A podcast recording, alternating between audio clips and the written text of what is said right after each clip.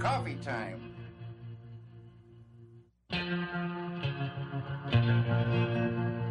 un podcast sobre Twin Peaks y la obra de David Lynch.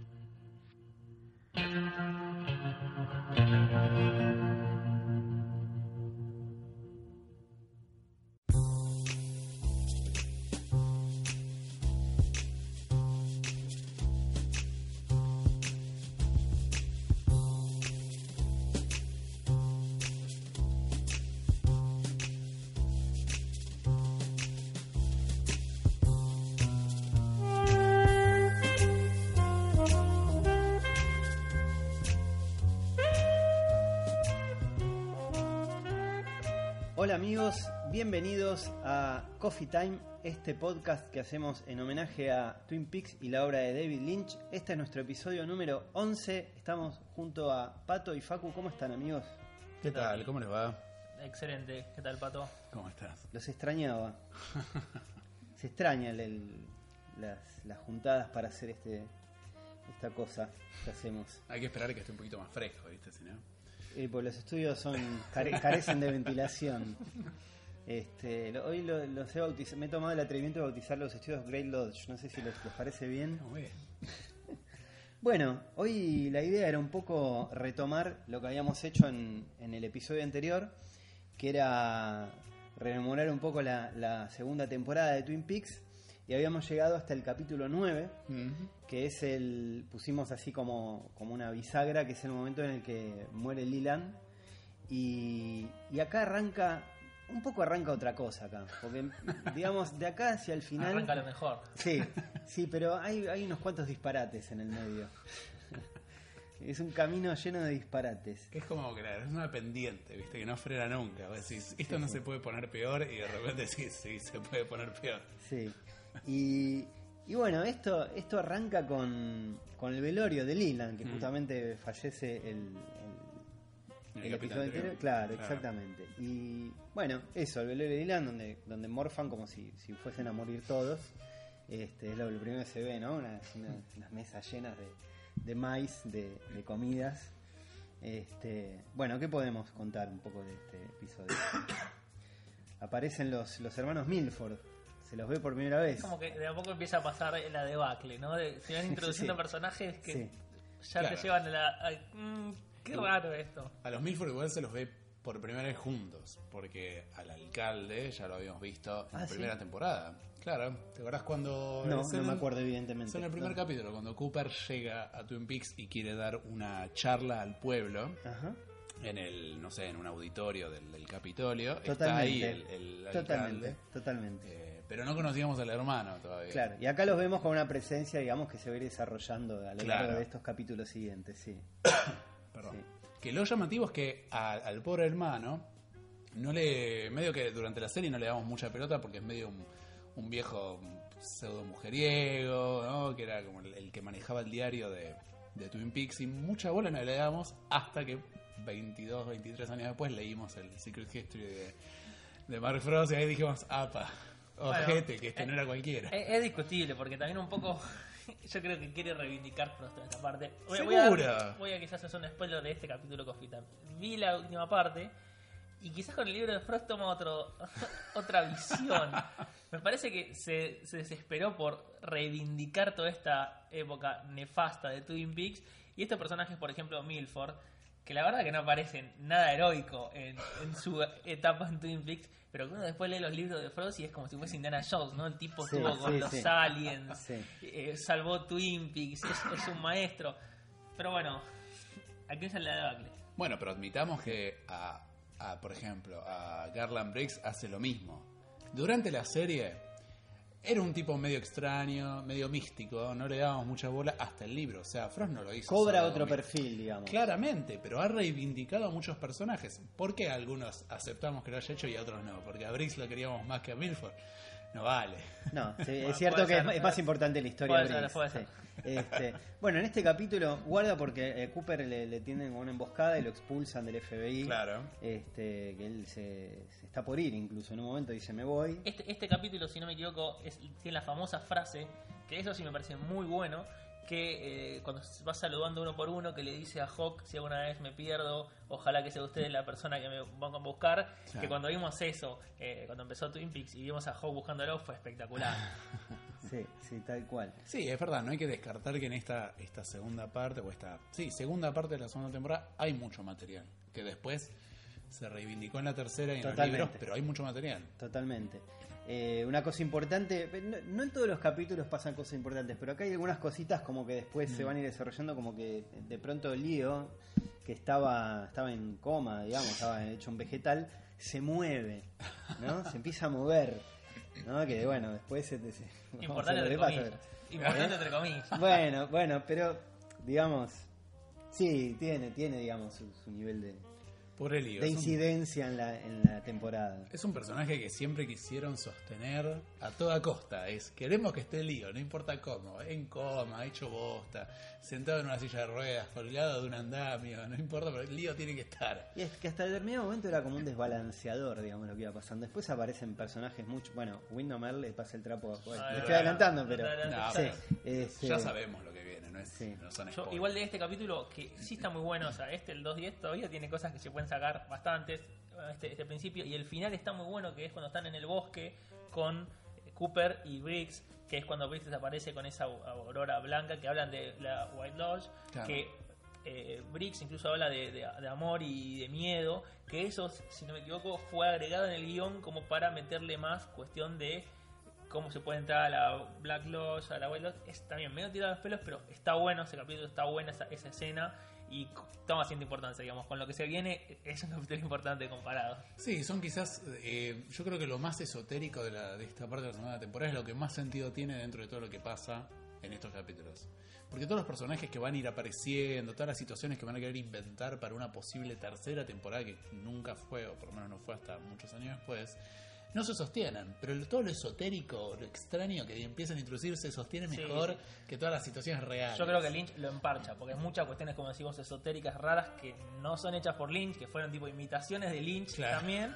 Y Lynch dice, bueno, a ver, vení, ¿qué podemos hacer? Y, y lo zafa- hace zafar bastante. Bueno, pero no estuvo mal tampoco. No, pensé no, que, no estuvo mal, no pensé estuvo que mal. gran parte de la segunda temporada los, los dos showrunners fueron Engels y Peyton, ¿no? Sí, sí. Sí, Robert Engels es el que escribe con Lynch eh, Firewalk With Me. O sea, el guion de Firewalk With Me es con Robert Engels. Entonces no es que estaba a la deriva la, la, la escritura de esa segunda temporada. Mayormente no. Mayormente no, pero bueno, hubo algunas buenas ideas, hubo gente que, que se metió, que, la- que por lo menos intentó hacer algo. Pasa que es muy difícil hacer algo eh, para seguir los pasos de Lynch. Exactamente. Es como que te, te contratan a vos para hacer un Eraserhead parte 2. Sí, sí. Y, Y, de ahí la un bebé Claro, viste, agarras una lechuga, le pones Sí. una peluca, decís esto es un bebé Sí, sí, y eh, es... Es cierto eso, es cierto eso. También es que hay, hay cuestiones, hay cosas muy nefastas, telenovelescas, y esto no es lo peor. Y de hecho, esto está bastante bien, fue Claro. bastante decente. Hablando de cosas nefastas, en este capítulo también se pelea Norma con la madre porque se entera que es la, la famosa crítica de, de comida. Sí. Eso también, bueno, creo que después me acuerdo del libro de Frost y es peor. Es como que pienso y digo, qué malo que es esto y qué malo que era el libro de Frost. Sí. Es una cuestión, una historia toda nefasta, así que no hay mucho que decir.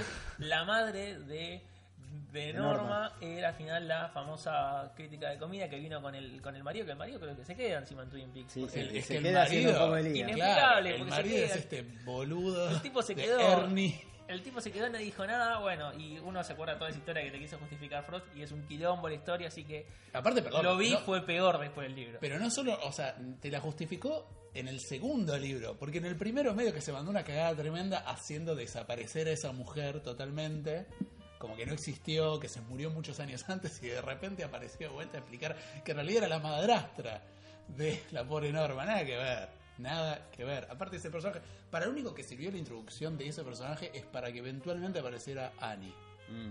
creo, ¿no? que Sí, yo Nos sí- estamos adelantando un montón, ¿no? Bueno, Bueno, estamos estamos hablando de- Pero ese sí, proceso, sí, todo- ¿no? vamos a ir O sea, y venir varias veces, la- la- inevitablemente. La única importancia de ese personaje este, maternal o materno de Norma es para que introduzca la idea de que existe una hermana que estuvo en un convento. Punto. Después todo lo, lo del crítico de comida, que el esto, que es hombre, que resulta ser mujer, lo de Ernie, Ernie que es un, un boludazo, ¿viste? Mm. No sé.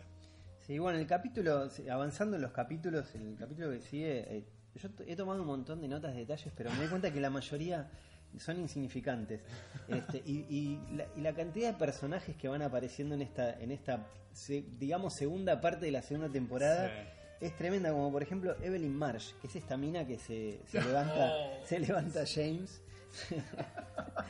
no, porque James se va en este capítulo. Él- él ve- Claro. sí, Creo que el capítulo empieza con James ahí manejando a lo. sí. James con su cara de, de Zulander manejando por la carretera. Manejando por la ¿no? carretera ahí, se, Este, se escapa. Llega a un bar. Tampoco se entiende bien por qué se va, porque el tipo se puso mal por, por Laura, qué sé yo, pero. Por, por todo, se Sí, puso por mal por Laura, por se fue, Maddie, por Donna, Donna que se puso loca, Pero todo, todos que- lo cagaron, yo me voy a la mierda. no fue tampoco el que más sufrió. ¿Por qué se va de, de Twin Peaks? O sea, inexplicable. El tipo se fue, bueno, se fue. Porque Bueno, se fue, se fue saturado de, de- de que Bueno, le maten, hermano, que le si maten a sus, Pasa que- a sus a ver, chicas. Si nosotros tratamos de, por lo menos esta segunda parte de segunda temporada, de, de aferrarnos a la idea de que es una telenovela, de que cumple con los parámetros de telenovela, Sí. tenés que tener al personaje, viste, pseudo gruñón, tenés que tener al personaje deprimido que se va y que genera otras situaciones, tenés que tener al personaje que busca minas, tenés que tener al personaje, o sea, siempre tiene que haber como un estereotipo. Y este pobre James le tocó hacer el boludazo, que por una situación que la verdad que fue una pelotudez, se va.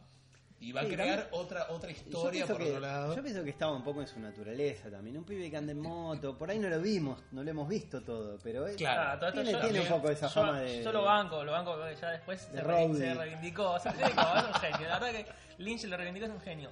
Esto encima le iban a arreglar, supuestamente él se va, se va así en moto, como que queda mal, y iban a arreglar cuando iba a aparecer la madre, que nunca apareció. Claro. Filmaron la escena con la madre, que creo que la actriz se sabe quién fue, como diciendo que la madre, lo, se lo él se encuentra a la madre y como que lo reconforta y vuelve a Twin Peaks bien. No, no me acuerdo por qué, había un motivo por el cual dijeron, no, mejor esto no, y bueno, se arregla como ya hablaremos, que es, es- la de todo la Evelyn Marsh es un desastre, pero la idea era de que, bueno, James se va triste de Twin Peaks por todo el quilombo que hubo, se encuentra con la madre justo en un pueblo cercano, increíble, y se vuelve a Twin Peaks, o vaya a saber qué. Lo bancamos así, por supuesto. se engancha con una pseudo MILF. ¿No? Y que, que lo. Sí, sí, que lo envuelve aparte en una historieta muy turbia. Todo muy- No, no, Este- no quiero tampoco andar en todos los argumentos porque la verdad que No. si no, no, no le importa a nadie. También acá está empieza la parte de Nadine, ¿no? ya siendo una chica de secundaria que empieza a, a querer a salir con Mike Nelson.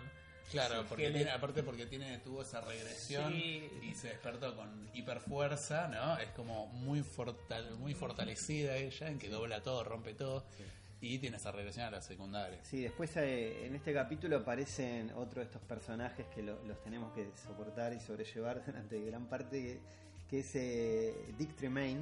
Uh. ¿Cuántos- Que fue, el Uh. primero, que fue el primero en decir Gotta Light. Es verdad. Fue el primero en introducir la frase Gotta Light. Así que tomá. hace poco posteé creo que una, una imagen él diciendo de la Sí, total. Sí. Y, ese, y es el capítulo en el que Ben se empieza a volver loco. Claro. ¿eh? O por lo menos empezamos a, a- se empieza a ser más visible. Si ya estaba eh, loco, donde empieza con todo ese delirio de la guerra. eh, Sí, ¿no? de la guerra civil. Claro. ¿no? Sí. Acá no es donde aparece David Duchovny como Dennis Bryson. Totalmente, acá No, aparece esto- sí, esto- sí. esta- esto- Ahí, está una bueno. buena, Esa, es una esa buena. fue una buena buena. incorporación. Vamos con eso. Incorporación, eso la verdad que para la época digo bastante Obvio. bastante polémico. eh, me gusta también la- el, el personaje está muy bueno. eh, una buena. Sí, sí, yo, a ver, hay, ya te digo, hay cosas buenas, hay como gérmenes de cosas buenas que después Lynch y Frost, eh, año 2013, cuando empezaron a escribir los guiones de la tercera, dijeron, a ver, ¿con qué nos quedamos todo esto? Hicieron un cameo de Denise Bryson, ahí lo metió Lynch, o sea, sacan algunos gérmenes de cosas, hay otros que no valen la pena. Sí, acá se empieza a desarrollar la trama de Wyndham Earl porque aparece, le, le envía una carta con una pieza de ajedrez Mm. a Cooper, un cassette y, un- y una pieza de ajedrez. Eh, no recuerdo si le mandaba una pieza de ajedrez o no, pero le manda un cassette. Sí, le manda una pieza, le manda una pieza Tam- ajedrez, sí, si no me equivoco. Claro. Y también aparece, bueno, el, el final, creo que en el capítulo, que aparece Josie, está Catherine, y resulta que él no estaba muerto. El marido, Andrew Andrew Packard estaba vivo. no estaba muerto en Packard y aparece de vivo. Eso es irremontable porque aparte el tipo se había muerto, ya estaba.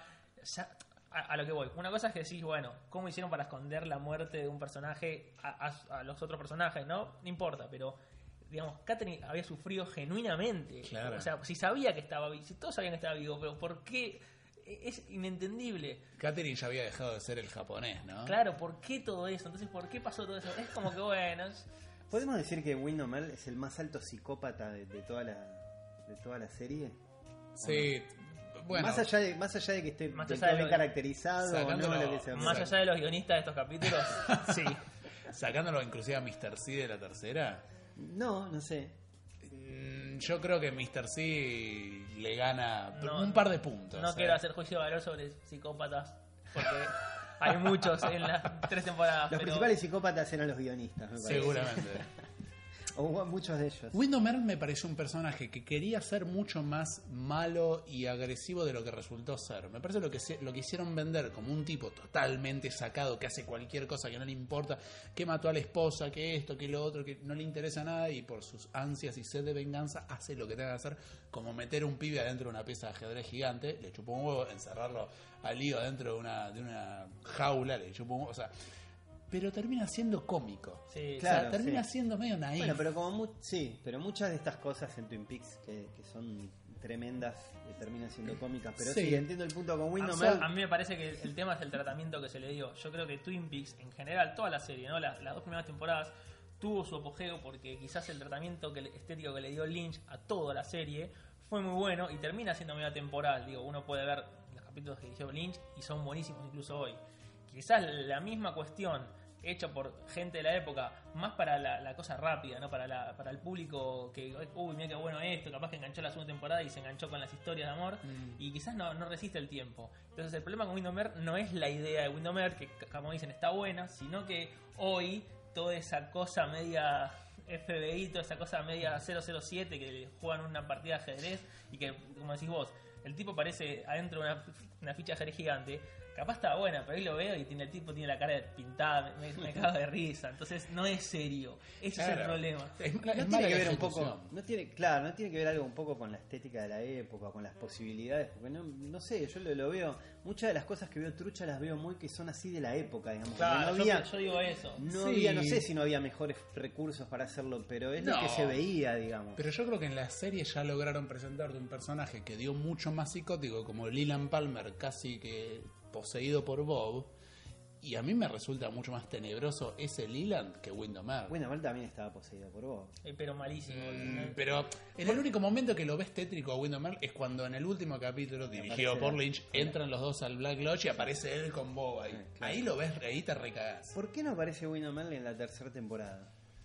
Eh, Porque por- supuestamente lo mató Bob adentro del Black Lodge. Bueno, Nunca es- salió. Eso no tampoco es impedimento porque ha pasado de, de cabeza volando de todo. Tu pregunta va, tipo, estéticamente, ¿por qué eligieron que no aparezca? ¿O por qué dentro del argumento de Twin Peaks no apareció? No sé, ambas cosas. ¿Por qué no lo vemos a, por qué piensan que no lo vemos a en la... Vos dijiste, bueno, porque la mató. Yo Igual te- no, eso yo- no es un impedimento. No, no es un impedimento, pero también creo que Lynch no le gustó esa línea argumental creo- porque en ningún momento hace mención a lo que pasa con Windom Earle en nada. Mm. Y ni siquiera Frost hace- casi que no hace mención. Habla de Windom Earle en el segundo libro, pero medio que hasta sí, ahí. hasta ahí. De hecho, eh, si no me equivoco, Windom Earle, lo último que se sabía de Windom Earle, ah, que supuestamente que iba a seguir, que se paró, era que iba a venir a Buenos Aires. Porque la famosa Claro. escena de Judy que se iba a hacer, que bueno, que estaba acá Bowie en Buenos Aires, era porque Windom Earle y Josie estaban los dos en Buenos Aires. Y de hecho, hace poco estaba leyendo la entrevista, una entrevista vieja que le habían hecho, me parece que a, a Engels, no me acuerdo quién, que decía que querían filmar en Buenos Aires con Josie, Windom Earle y Bowie en su momento, que al final no pasó nada, si hacía una tercera temporada. Y eso fue lo último que sabíamos que iba a pasar con Windom Earle, que iba a seguir. Pero todo esto en la idea de Frost y Engels, Peyton y todos los suplentes de Lynch, ¿no? Que no. Ojo que Frost. Frost no es suplente de Lynch. Y Frost es como el, como el Robin de Lynch. Vamos a ser buenos. Pero digamos, a la historia de la tercera temporada me parece que no tenía, no había lugar. Ya estaba muy llena de gente la tercera temporada. Yo, sí, sí, yo creo, yo, a mí me da la impresión de que a Lynch toda esa línea argumental no le generó absolutamente nada, como inclusive la de Annie. La de Annie no le generó nada. Bueno, la de el Annie- tipo no la quiso explorar. La Dani él la bancó bastante en, en Firewall With Me. En Firewalk with Me hace porque la tenía ahí, digamos, no, no lo podía evitar porque el tipo Annie Obvio. salió de ahí, tenía que hacer algo y aún así, y eso me parece que habla muy bien de Lynch, el tipo fíjate con qué poco te emparcha todo. Mira, a, mí- a lo mejor después hablaremos, ¿no? Pero cuando tiene que retomar Twin Peaks y a ver qué hicieron, ve los 10 capítulos anteriores y dice, bueno, a ver, vamos a agarrar este quilombo. Y lo de Dani está muy bueno porque le aparece a Laura en un sueño anterior que no se le hubiera ocurrido a nadie. Eso no se le ocurría a Frost todo bien con Frost, a Engels, a Peyton, ni en 10 años haciendo un guion de que Annie aparezca a- meses antes en la cama de Laura Y fíjate cómo se reivindica todo. Bueno, pero juega, con lo tempo- pero juega con lo temporal, que es algo que Lynch hace mucho. Lo que sí, ojo, porque en el theatrical release, o sea, en lo que salió en el cine, esa es la única escena en la que aparece Annie. Todo lo que nosotros vimos de Annie después vienen las escenas borradas. O sea, cuando Lynch tuvo que recordar la película, dijo, bueno, todo esto de Annie sacalo, todo esto no me importa tanto. O sea, le da importancia, pero para mí porque lo usa como herramienta para jugar con el tiempo. Con eso de, de- de desplazar en el tiempo la historia. De que en el pasado aparece algo del futuro y que en el. O sea, siempre juega con eso Lynch. Otro personaje de estos este, dudosos que aparecen es esta, esta chica Lana, que, que se, Mm. se casa con, con Dewey. No, no- no tengo nada que decir. Además, no voy a decir nada. Me voy a quedar callado. No vamos a hablar de Lana. No, no tengo nada que decir al respecto. eh.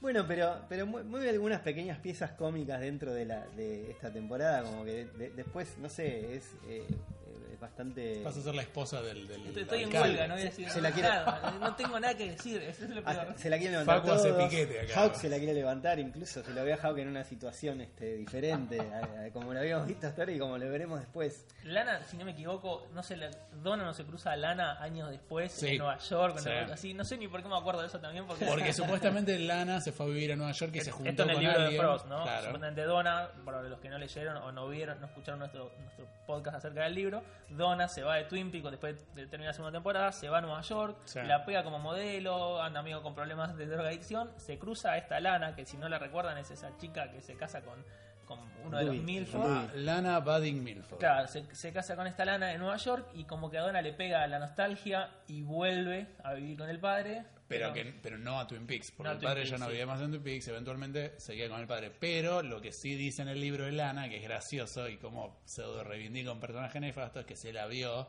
en fotos con cierto personaje Ah, de pelo naranja que tenía un anillo de jade verde. Ah, otra cosa, otra cosa que sí es, es importante, porque supuestamente el anillo Se lo queda a ella. Se lo queda a ella, Claro. porque creo que le tenía a Daggy, Claro. Daggy Milford, que también recordemos que en el primer libro eh, Frost ah, trata a Daggy Milford, sí, sí, el viejito este lo trata como si fuese Indiana Jones, es el, el héroe número uno de Twin Peaks y que estuvo en todas las Black Lodge, estuvo Hay todo- dos héroes. En el primer libro hay dos héroes, Daggy Milford y Garland Briggs. Dos personajes que eran nada. Bueno. Daggy Milford es un héroe, entonces cuando se muere, cuando pasa todo el quilombo del final del capítulo, él se queda con el anillo. Claro. O sea, Daggy Milford se queda con el anillo, se muere después de Daggy Milford, esta Lana se queda con el anillo y supuestamente en- años después se casa o está en pareja con Trump. Sí, sí, con Trump, con el mismo Trump presidente de Estados Unidos. Después de antes casarse con el hermano de Doug Milford. Claro, bueno, en la serie lo vemos. La vemos que se casa con. Y Trump, y Trump se queda con el anillo hasta, ¿qué es esto? Mi- principio de los 90. Supuestamente ya en el 97, que su- eh, nos dice la tercera temporada, que Daggy ya tenía el anillo. Entonces, ahí algo pasó entre el 90 y pico con Trump y, y Mr. C, pero eh, esto, esto es la, la cuestión, digo, Frost al- agarró todas estas historias que tenía nada, tenía un hilito así saliendo y hizo algo, hizo lo que pudo. Sí. Eh, es Igual, raro. igual, ojo, porque el anillo, el anillo lo tenía originalmente Richard Nixon. ¿Te acuerdas el libro, no? Sí, lo tenía sí. Richard Nixon, que así es como lo obtiene Daggy, que le dice nunca te lo pongas, no sé qué, guardalo. Y ojo, porque después, en la tercera temporada, ese anillo era para volver a mandar a la gente al Black Lodge. Acordate que lo tenía este Ray Monroe y le dice, y cuando lo está por matar a Mr. C, o Mr. C lo está por matar a él, le dice, me dijeron que te tengo que poner este anillo. Y lo, se lo saca del bolsillo, lo tiene él. ¿no? O sea, porque como que también tergiversa la funcionalidad de ese anillo, es medio extraño, pero bueno. Lana eh, quedará en nuestros corazones. Bueno, acá se menciona también, en, avanzando un poco en los capítulos, se menciona por primera vez el, si no me equivoco, el proyecto de Blue Book. Claro, sí, que eso lo explica Briggs. Exactamente. esto yo creo que- Cuando vuelve, porque se Cuando lo había, vuelve, claro, sí, vuelve que reaparece en la casa disfrazado de, de de aviador. aviador. Sí, sí, Eh, eh, eh, una bueno, tormenta. si no me equivoco, uno de estos capítulos empieza con Brick sentado en una silla ahí medio medieval, ¿no? En el, en el, en el bosque, en un bosque, eh, que es cuando vuelve a la casa como aviador. Esta parte de todo tema de Brick, yo creo que el Lynch sí lo toma y, y lo, lo quiso usar para la tercera temporada. Y Mm. también fue un poco su idea, porque acordémonos que en el primer capítulo de la segunda temporada es cuando Briggs tiene la famosa visión con Bobby, Del que eso fue idea de. Lynch incluso. Y digamos, acá como que se reivindica bastante el personaje de Brick, levanta un poco en el sentido de que deja de ser el padre católico, como hablamos, ese de, de tener ese estereotipo, sino de ser un personaje, che, es importante para la historia. Y bueno, a la tercera temporada yo creo que es su mejor temporada, aún cuando no estaba vivo. Es verdad. Sí, acá avanzando un poco hay un capítulo en el que vemos este, en esta especie de, de- de vuelta progresiva de, de Leo, Sí. que se transforma como una especie de película de terror clase F, diría yo. Que sí, se ve como una escena donde hay baja tensión y se empiezan a apagar y a prender las luces y aparece un payaso en la cama y, y apa- y aparece y Leo no- en un momento está y de pronto no está. Una cosa, no sé si la recuerdan. Sí, Sí, sí, tengo por suerte en mi mente esas cosas las va tratando de mejorar. Me acuerdo de esa cosa. Sí. Que también queda nada, porque es como no quedó Sí, es nada. como, eso. es como para darle, no sé, supongo que para darle un poco de, de De fuerza. minutos. sí, y de, y de fuerza que, a que Leo vuelve y hacerlo más, no sé, el Es como- intento de hacerlo sí. más tétrico. qué Lo tratan de hacer medio carry a Leo, ¿no? como que tuviera sí. poderes mentales y pudiera revivir o controlar su propio cuerpo a través del poder de la mente Sí. hasta que lo agarra Windomer. Bueno, igualmente en este capítulo eh, eh, se menciona la White Lodge por primera vez. eh, se menciona a- bueno, que la importancia de Briggs, que termina siendo un poco el palacio del gigante. Se, se sobreentiende, ¿no? Un poco que termina siendo eso. Por eso, hasta ahora incluso viene bastante bien, digo, viene con información que termina siendo sustancial para la serie. Yo creo que ahora empieza un poco la debacle de verdad. Pero está para sustancial para la serie hoy, año O- 2018. No, en ese momento ya era. No año 91, donde vos estás viendo eso en la tele y decís, ¿qué? ¿Qué? ¿Qué? ¿Qué? ¿Qué? ¿Cómo? ¿Qué es esto? O sea, ahí no tenía sentido y le llevó veintipico de años reivindicar todos esos, esos cabos hipersueltos que dejaron, algunos con sentido y otros... No, Nada. no quedó nada. Y bueno, y el capítulo este termina con el famoso pieza de ajedrez gigante. Que No, no, eso es después, no, aparece asesinado en la, en la oficina. El, Perdón, aparece asesinado Sí. con la pieza, con la pieza de ajedrez. Señalando la, la Claro. pieza de ajedrez. ajedrez, sí. sí, bueno, Un asesinado por. Windowell donde iba marcando las jugadas que. Sí, Qué bueno, boludo. En fin. Que de hecho, ya, por supuesto, porque siempre se puede ser más enfermito. Si no me equivoco, estas partes es como que el partido de ajedrez era real, ¿no? Y ya somos un par de enfermitos que iban siguiendo el- Pero después empieza a ser cualquiera, porque después empiezan a mover las fichas, no es real movimiento por movimiento, entonces no está bien hecho, señor Frost. Yo quiero, quiero hacer la denuncia. Si yo, usted sabe que está creando una serie que se llena de enfermos, haga un movimiento real de ajedrez para que nosotros podamos hacer algún análisis. Por algo tenemos un podcast acerca de su serie. Pero hay que ver cuán, a ver, cuán involucrado estaba Mike Frost en esta época, en ese momento. Lo está la- defendiendo mucho, me parece. No lo está, ¿no? pero, ¿No te parece, Paul? Defendiendo imposible. mucho. pero a Frost hay que defenderlo, loco, porque es el, el- el segundo padre de la serie y todo el mundo a lo largo de la tercera temporada dijo Lynch y Lynch, ay, la maestría de Lynch, la magistracidad y la man- de Lynch. Y Frost, Frost escribió, a ver, cuando Lynch está divagando a las 5 de la mañana por Skype, fumando pucho tras pucho, inve- inventando un castillo de un gigante de algo que alguna vez dibujó en la década del 70 para meterlo en la temporada 3. Estaba pobre Frost diciéndole, bueno, David, banca, banca que hay que darle Aparte, un poco o- sentido otra a cosa, esto. este va". capítulo fue escrito por su hermano. O sea, el tipo estaba metiendo hermanos a escribir. Pero el hermano que escribió también... el libro también le está haciendo negocios. ¿Pero qué escribió? Escribió la autobiografía de, de Cooper, My Life, My Tapes. no Y no avalo el nepotismo. No avalaste el nepotismo, pero bien que hay mucha información y que es un libro que vos apreciás bastante. Así que no lo vengas a criticar ahora al pobre Scott Frost, porque bien que laburo. Se armó un debate. Podemos hacer una encuesta en, en Twitter acerca del tema. Incluso lo arrobamos a Frost y se pudre todo. Y también Scott Frost escribió uno de los capítulos de On the Air, que es la serie cómica que no duró ni una temporada de Frost y Lynch. Bien, avancemos un poco y llegamos a este capítulo que justamente hoy estábamos especialmente hablando antes, que es un capítulo dirigido por Diane Keaton. Qué cosa extraña, ¿no? El capítulo preferido de Facu. A mí, no. Yo quiero decir, es uno de mis capítulos favoritos por, por, por situaciones que, que suceden, no sé, que me, me, causan, me causan gracia, me parece que tiene algunos elementos este, originales o diferentes de- respecto a lo que veníamos viendo. Ok. Eh, eso no quiere decir que sea un capítulo que, que, No, que gusta porque está muy bueno, claro. Tipo, me pongo hasta las Pero mira, hasta le puse una estrellita. porque- Me consta que le puse una estrellita. Sí, sí, sí. Hay una Este, estrellita ahí. hay mucho ridículo, exaltado en el capítulo a- a- adrede. Tiene, es bastante linchiano en ese sentido, por eso me gusta. Este, este capítulo que está escrito por Peyton y Engels, también hay mano de Frost en el medio. Este capítulo está muy basado, ponele, eh, en el libro ese que tanto le gusta a Frost, de Zen, o el arte del mantenimiento de las motocicletas. Tiene las frases, eh, creo que hay una frase que algo dice James de la, mi motocicleta me lleva no sé qué. Bueno, tiene frases textuales de ese libro. Súbete a mi moto, Sí. no es otra cosa. No, tiene una que dice yo soy libre con mi moto. Bueno, tiene varias cosas que se han sacado textuales de ahí y es como medio un unitario, ¿no? Porque es como una historia que pasa que nada que ver con nada, que no tiene ni que ver con Twin Peaks. Es decir, cómo convive el enano bailando con, con esto en la misma serie. Claro. No, bueno, pero tiene, ti- perdón, tiene un par de cosas interesantes. Por ejemplo, que Cooper se entera finalmente quién le disparó al final de la primera temporada. O sea, Cooper hasta ahora, 15 capítulos después, no sabía quién le había disparado. ¿Y ¿Esto quién le pasó había disparado? pasó acá? Sí, pero acá. ¿Y quién le había disparado? Sí, ¿Esto pasó Creo en no. Peaks? Yo sí le había disparado. La había disparado yo sí que creo que también se enteraron la misma gente de, que vio la serie, se enteró La ahí. propia Josie cuando estaba Sí, grabando sí. la escena dijo, Fuiste momento, vos". ¿qué? y también, este, bueno, para mí eh, eh, en eso tiene sentido. Y hay un dato interesante que aparece Wyndham Earp tocando su, su flautita de bambú de mierda.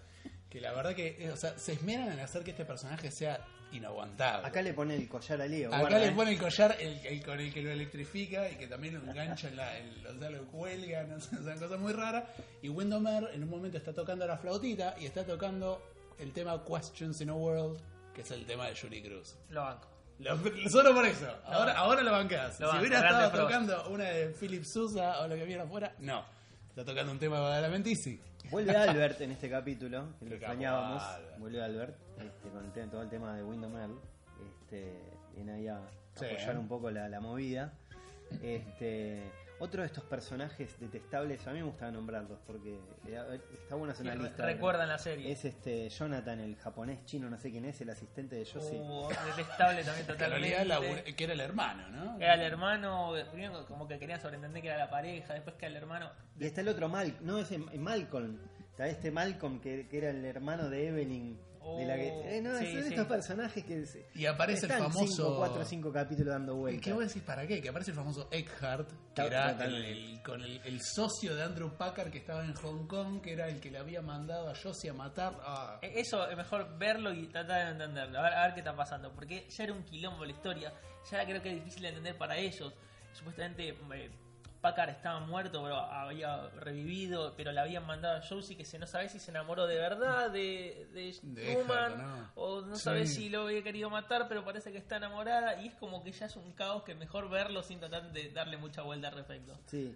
Eh, por último, eh, por mi parte en este capítulo es eh, el momento en el que Ben se recupera de su locura, tratado por Jacoby y, y su, y está eh, su hija eh, Audrey que lo ayuda en la recuperación. que se creía que era Grant, ¿no? Totalmente. Que era Ulysses S. Grant. Y. Bobby también ayudó un poco que había estado ahí como Sí, que había eh, empezado a, jugando- tra- a jugando un poco trabajar ahí empleado- de, de empleado. cadete, ¿no? Sí, Una sí, cosa sí, que sí, sí. el tipo cayó.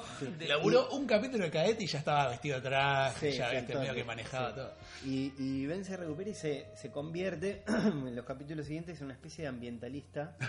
este, se lo ve comiendo este eh, eh, apio eh, crudo así en la mano y zanahorias, no una cosa muy ridícula. Se convierte en un ambientalista que después quiere salvar, ¿te acordás? Que quería salvar Los- al... los bosques.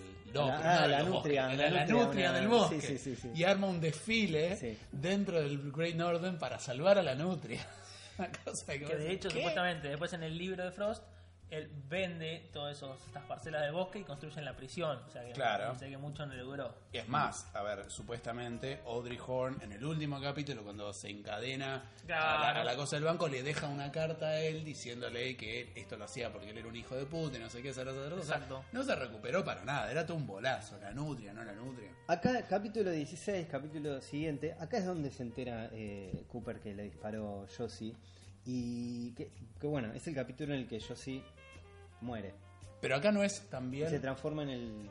Pero no es donde también nos enteramos que Lío, que Hank es el que había- le había disparado a Lío.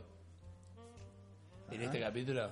¿sí? Acá pasan cosas que vos decís, o sea, vamos descubriendo cosas que habían pasado hace mucho que fíjate cómo las estiraban y las estiraban entre que Cooper le disparó a Josie, en el que aparece Thomas Eckhart finalmente, o sea, y Josie lo- se tiene que reunir con él, en el que nos enteramos que Hank era el que le había disparado a Lío por la ventana, que en realidad nosotros ya lo sabíamos, porque lo vimos Sí, en el capítulo escena ahí. 7 de la primera temporada, no me acuerdo cuándo, ya lo habíamos visto, y acá recién ellos se enteran que había sido Hank, o sea, es que basta estirar cosas que ya sabemos. Mención especial para otro de estos personajes que Oh, aparecen. este es de los peores. Sí, sí. Este es de los peores. John Justice Wheeler. Vamos. Eh, eh, pero, perdón, el que iba a desvirgar a Audrey Horn, que eventualmente. lo hizo. Obvio, Lo hizo, pero, pero no lo sabíamos. eh, ese es el, creo que uno de los peores personajes, aparte de la, la carita esa. Después trabaja en Superman, ¿no? Hay una película Superman que Titanic, ¿no? trabaja. Con Titanic. Ah, trabaja en Titanic. Titanic, Ah, en obviamente. varias. Me Sí. parece que hace de- o del ex Luthor en un la Superman ahí posterior. A la mierda, eso no tenía. Sí, sí, yo le- digo, a este lo conozco, a este ya con bronca lo mira. Es que ese capítulo, perdón, ese actor es Bobby Zane. Claro. ¿sí? Aparece en Zulander, o sea, eh, perdón, Billy Zane. Billy Zane aparece Billy en Zane. Zulander, del cual Zulander es fanático de Billy Zane, aparece haciendo de sí mismo. Hizo una, una película que era The Shadow, que era un, era un personaje de cómics, que supuestamente era un chabón que, que desaparece, era un superhéroe que desaparecía. Billy Zane fue un actor re importante en la década del 90. No lo desprestigiemos. Yo- Billy yo lo fue un gran personaje de la 90 que, bueno, lo pusieron acá a hacer de pobre John, Aparte siempre con, John el- Justice con Wheeler. pulovercitos, ¿no? Con- El nombre ya, el nombre. John Justice Wheeler, y sí, el pulvercito y, perdón, el tiro del pantalón bien hasta el cuello, ¿viste? O sea, el chabón se ponía la cintura del pantalón y Bueno, llegaba. esto recordemos que el tipo apareció como para darle un, como decía Pato antes, al convertirse en una telenovela, vamos a decirlo, necesitaban un- una Una- pareja un para algo Audrey, para Audrey, un algo sí. para Audrey, un personaje, una chica tan linda, no podía ser que, digamos, no estar dentro del estereotipo de tiene que tener una pareja. Pegan química enseguida. ¿Qué hay que- pasa? hay que decirlo. en ese momento estaba saliendo Kai McLachlan con la, actriz que hacía de Donna, que no le gustó mucho. Con. Lara Flynn perdón, no me salió el nombre. No le gustaba mucho el hecho de que coquetee Audrey con eh, Cooper. Entonces dijeron, bueno, se terminó eso y tuvieron que encontrar a este muchacho que, bueno, aparece un par de capítulos y hizo lo que pudo. Pero lo, lo gracioso es que le inventaron, o sea, le van a inventar a Cooper eventualmente un, un interés amoroso, que es Annie Blackburn. Y pobre Audrey, ¿qué le pasó? Pasa que estaba la famosa discusión de que Audrey era menor de edad y Sí, Cooper y era grande. Entonces había que generar algo nuevo con otro personaje. ¿Y qué le hacemos? Pero claro, no, a ver, Pero, John perdón, Justice Annie- Wheeler. Annie era mayor de edad. Annie era mayor de edad, sí. Recién cumplido. No, era mayor de edad. Pero ¿Alguna ahí está- era mayor de edad? Sí, no era mayor de edad, pero ahí está la discusión de que John Justice Wheeler no era un pendejo de 15 años, tenía como 25, 26 y Audrey seguía teniendo 18. Claro. O sea que ahí hicieron lo que decían que no había que hacer. Pero Eh, bueno, Bueno, finalmente este es el capítulo, como decías, que muere Josie. eh, Sí. con- ahí con una escena. Que muere así misteriosamente, ¿no? Tipo. Sí, aparece Bob, O sea, aparece ¿por- el por enano. muere? ah, sí, El enano bailando Bob. arriba Yo- digo que ¿Cuál, Bob- cuál sería la tuvo- autopsia médica oficial de Paul? ¿Por qué se muere Josie? Por Bob. O sea, ahí le agarra un. Un bobazo. Sí. un bo- Exactamente. Sí. Y lo, lo loco es que se, se transforma o, o aparece en, un- en el botón de la, de la mesa de luz. Claro, Totalmente. Sí, sí. Una de las, cosas, de las peores cosas. Más La confusión todavía. Aparte, eso había sido, porque bueno, este año saltó más, al- el año pasado saltó más a la luz que la actriz que hacía de Josie no quería trabajar más en Twin Peaks, se ve que no le estaba gustando cómo iba el caso. y No le gustó lo que le hicieron al personaje. no le gustó lo que hicieron- no, no, antes ya de, de- de todo, el- de, de esta muerte ya no le gustaba nada, ella quería ir a, a hacer una, una serie muy famosa, esa si no me equivoco es China, ¿no? Me parece que Sí, John Chen. eh, me parece que es China. Ella quería hacer una, una serie muy famosa allá. De hecho, allá es muy famosa. Se fue para hacer esa serie y dijeron, che, hay que matarla allá. ¿Cómo hacemos para matarla? Ni siquiera pensaron cómo hacemos para matarla. Se murió. Claro. Ahí se murió, se muere. Se. Lo, lo del. ¿Acaso hay algo que explicar en Twin Peaks? No, no hay nada que explicar. Se Si te murió. metemos en un picaporte. Lo del, ya está. picaporte, lo del picaporte, no hay nada que explicar. Aparece el picaporte. No es un picaporte, pero me gustaría saber el término del, de ese. Porque no Es un botón. manija de un no es una. No, es No, manija, hay- debe haber un tiene, término, tiene- Es esto, mira, lo tenés acá. Sí, pero esto no se llama manija. Sí, es cierto, hay uno que te- tengo. Quiero algo- saber. Por las dudas no lo toco. y después Josie se arrepintió que el año pasado. Ni Ah, bien hace empezó. tu- años. No, bueno, el año pasado sacó la famosa carta que, claro, ni bien salió Twin Peaks, que la pegó el año pasado, tuvo su, su momento de, de- de auge cuando salió la tercera temporada, los primeros dos capítulos. Ahí nomás, encima de los primeros dos capítulos, le escribe una carta a Lynch pidiéndole disculpas por haber seguido de la serie así, que por favor quería volver. Que ¿Estás seguro que, que fue en ese momento? A mí me parece sí, que fue, fue. En ese, fue en ese momento. Ella seguro- no le escribe la carta cuando, cuando sale a la luz que se estaba haciendo No, una no, serie fue, fue, el año, fue el año pasado seguro. Entonces, al pedo, si es una piba que labura en cine, ¿no sabe que esa serie ya se escribió, ya se grabó, pero ya bueno, está quería, hace años? quería meter algún currito. Pero de, que- de hecho, de hecho, si no me equivoco, ella dijo que ella es muy famosa en China. Ajá. Es muy, de verdad que es muy grosa. La buscas en IMDb y se ve que es muy grosa. La, tipo, tiene club de fans, no por Twin Peaks. Y Eh, aún así dice que lo que más la saluda a la gente, lo que más la conoce a la gente es por Twin Peaks. Se acordó un poco tarde, ¿no? Porque ya te quisiste ir, así que sabes que el barco de David Lynch pasa una sola vez y no tuvo el chance. barco David Lynch pasa una sola vez. Eso dijeron al final de la segunda temporada de Twin Peaks y no. Bueno, si les parece, nos vamos a escuchar un poco de música. Eh, Hablábamos de chino, ¿no? Sí, hablando de chino, vamos a escuchar a Yuyu. ¿Qué es Yuyu? De- Yo no tengo ni idea, me lo hicieron conocer. Cuéntenme un poco, Yuyu es una favor. banda experimental, ¿no? De rock experimental bastante particular, ¿no? Tiene un sonido medio mm, medio psicodélico, onda Flaming Lips, una cosa así media rara. Eh, Tiene muchísimos discos porque son de esas bandas que le gusta grabar muchos discos. Pero. No, no hay ningún o- y Y eh, hace unos años se decidieron grabar la parte del soundtrack de Twin Peaks, muchos temas muy particulares, porque no solamente grabaron los clásicos, grabaron temas medios hardcore, fan hardcore, tipo, no sé, el tema de Josie, el tema de Harold, muchos temas muy, copados, que incluso que no- algunos que no están dentro de ningún disco, o sea, que se que eran fans de verdad, eh, grabaron todo un disco que es una tapa blanca con, una, con un círculo rojo que se llama You Should Play the Music of Twin Peaks. Sí. Muy bueno el disco, bastante particulares las versiones. ¿Y qué vamos a escuchar ahora? ¿Qué vamos a escuchar ahora? Y vamos a escuchar Josie's Past, ¿Sí? ¿O Packard Team? el que quieras vos. Ya, Bueno. nos ya veremos, a ver. Después lo anunciamos.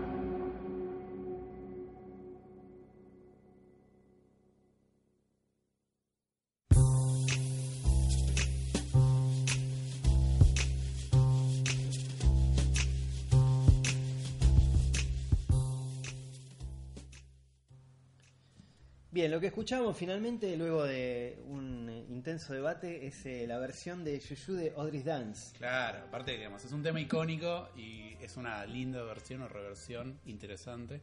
Y lo que tiene interesante es que en este disco eh, graba Jarek Bischoff, es uno de los músicos invitados, que si se acuerdan en uno de nuestros programas anteriores, creo que fue en el 9, en nuestro episodio 9, donde pasamos un tema navideño al estilo Twin Peaks, el que grabó ese tema navideño al estilo Twin Peaks era Jarek Bischoff, que grabó mucho con Amanda Palmer y con un montón de gente, toca en este disco Shushu y bueno, ahí tenemos los 6 grados de separación de, la gente de Twin Peaks. Muy bien. Bueno, continuamos con esta este repaso de la, de la lo que nosotros decimos la segunda parte de la segunda temporada de, de Twin Peaks. Eh, y estamos eh, por el capítulo 17 en el cual aparece, porque llega a Twin Peaks, un personaje que va, digamos, a, a marcar algunas cuestiones siguientes, que es Annie. Esa. Sí. ¿Mm? La hermana ex monja de, Hermana, de- de barra media hermana. Este, barra media hermana, que no, nunca supimos que era la media hermana, este, que tampoco entendíamos por qué tenía otro apellido, pasa que el apellido real de Norman no lo conocíamos, Pero lo entendimos después leyendo lo entendimos después leyendo de Secret History, no, leyendo de Final Dossier. el Final Dossier. Claro. Eh, pero sí, aparece Annie Blackburn. Lo que es muy gracioso es que apenas Cooper la ve, ya se enamora. Y está O sea, bien. Ya está enganchada. Está bien, me parece bien. Y lo que también es gracioso que eventualmente, no sé si es en este capítulo o no, cuando vuelve a aparecer Lynch haciendo de Gordon Cole, hay una escena que están los cuatro, o sea, él, Cooper, Annie, Gordon Cole y este Sí, un poquito, pasa un poco y- después, sí. Y Jelly. pasa después, ¿no? Y, Jelly. Shelly, y Cole está enamoradísimo de Shelly, que siempre le Es dijo la que entra Bobby después y le dice qué estás haciendo. También, sí, sí. y está ahí comiendo con Gordon Cole, que siempre hay que admitir que Lynch con Med Genamic siempre tuvo alguna Sí, cosita. sí, sí, Quiero decir, Jelly no era menor. No. Eh, No, porque. Bueno, no sé. No, ah, no. vi- vi- No, no, una no, cosa no. turbia ahí, amigos. Entiendo que era otra época, había otros pensamientos. No, porque es pero cierto que había abandonado la secundaria sin terminarla y por eso estaba trabajando en el Double R. Muy mayor no era, es lo único No, era menor porque cuando se junta con Lío había sido que se va del, de su baile de, de graduación, ¿te acordás? ok, Así que Bien. Nunca se graduó, no, digamos. no se graduó, pero era mayor, era mayor. Bien. Por listo. favor. Está bien, está bien. No, este, este capítulo tiene, además del ingreso de Annie, tiene otra cosa que, que- que me encanta a nivel bizarro, que es la, visita de Wyndham Earl a la casa del- de, de Donna de los Sí, Highway. pues ya se, sí. se viene disfrazando, bueno, empieza... Uno disfraces de la puta madre. Sí, La sí. verdad. Entonces, llega, supuestamente está Donna sola en la casa, llega un ex compañero de la Facultad de Medicina del padre, que es un tipo medio raro, hay una, una caripela media... Te das cuenta de este tipo medio raro que lo va a visitar a, a y nada, y se encuentra con Donna, como que le saca algo de info y le deja, ¿no? Una, Le dejo un sobre. un sobre para acoso. Sí. ¿Sabés quién dirige este capítulo? Es ¿Quién? muy gracioso. Es ¿Quién? un dato muy gracioso. James Foley. Que James Foley, más allá de que dirigió muchos capítulos de, por ejemplo, House of Cards, es el que dirige las películas de Fifty Shades of Grey. Ah, bueno, un, un datazo, ¿eh? No, no es cualquier dato Y de es el verdad, que ¿eh? dirigió este capítulo. Es un datazo de verdad. Lo tiramos, ¿viste? Como para que la gente se entretenga, para meter más contenido en una temporada que no lo tiene. Les damos datos. Este, bueno, eh, acá también se empieza a tejer un poco esta historia de que Ben visita a la madre de Donna, a- Sí. ¿cómo se llama? Eh, Mm. Elizabeth, Silvia, Aileen. Aileen, Hayward. Aileen, Hayward. Ok, perdón. La madre de Zoe, que la actriz es la madre de Zoe de Chanel. Exactamente. Es un dato que algunos no, no conocen, esos datos curiosos. valores. Sí. Sí, muy bien.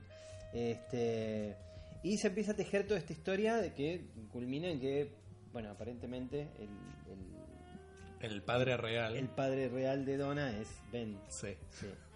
Este, nos enteramos algunos capítulos después, pero Que lo gracioso es que es una de las razones que da este que da Mark Frost en, en el Final Dossier de- por la cual se separaron los padres de Donna y el padre de Donna, o sea, el Doc Hayward se va a vivir medio que al bosque en una casa rodante que después se reivindica, se vuelve a juntar con la esposa y no sé qué, bueno, y se termina muriendo la esposa y queda él solo. Pero un poco la razón que da es esta, es la de este este engaño que en algún momento hubo, por Exactamente. el cual nació Donna. sí.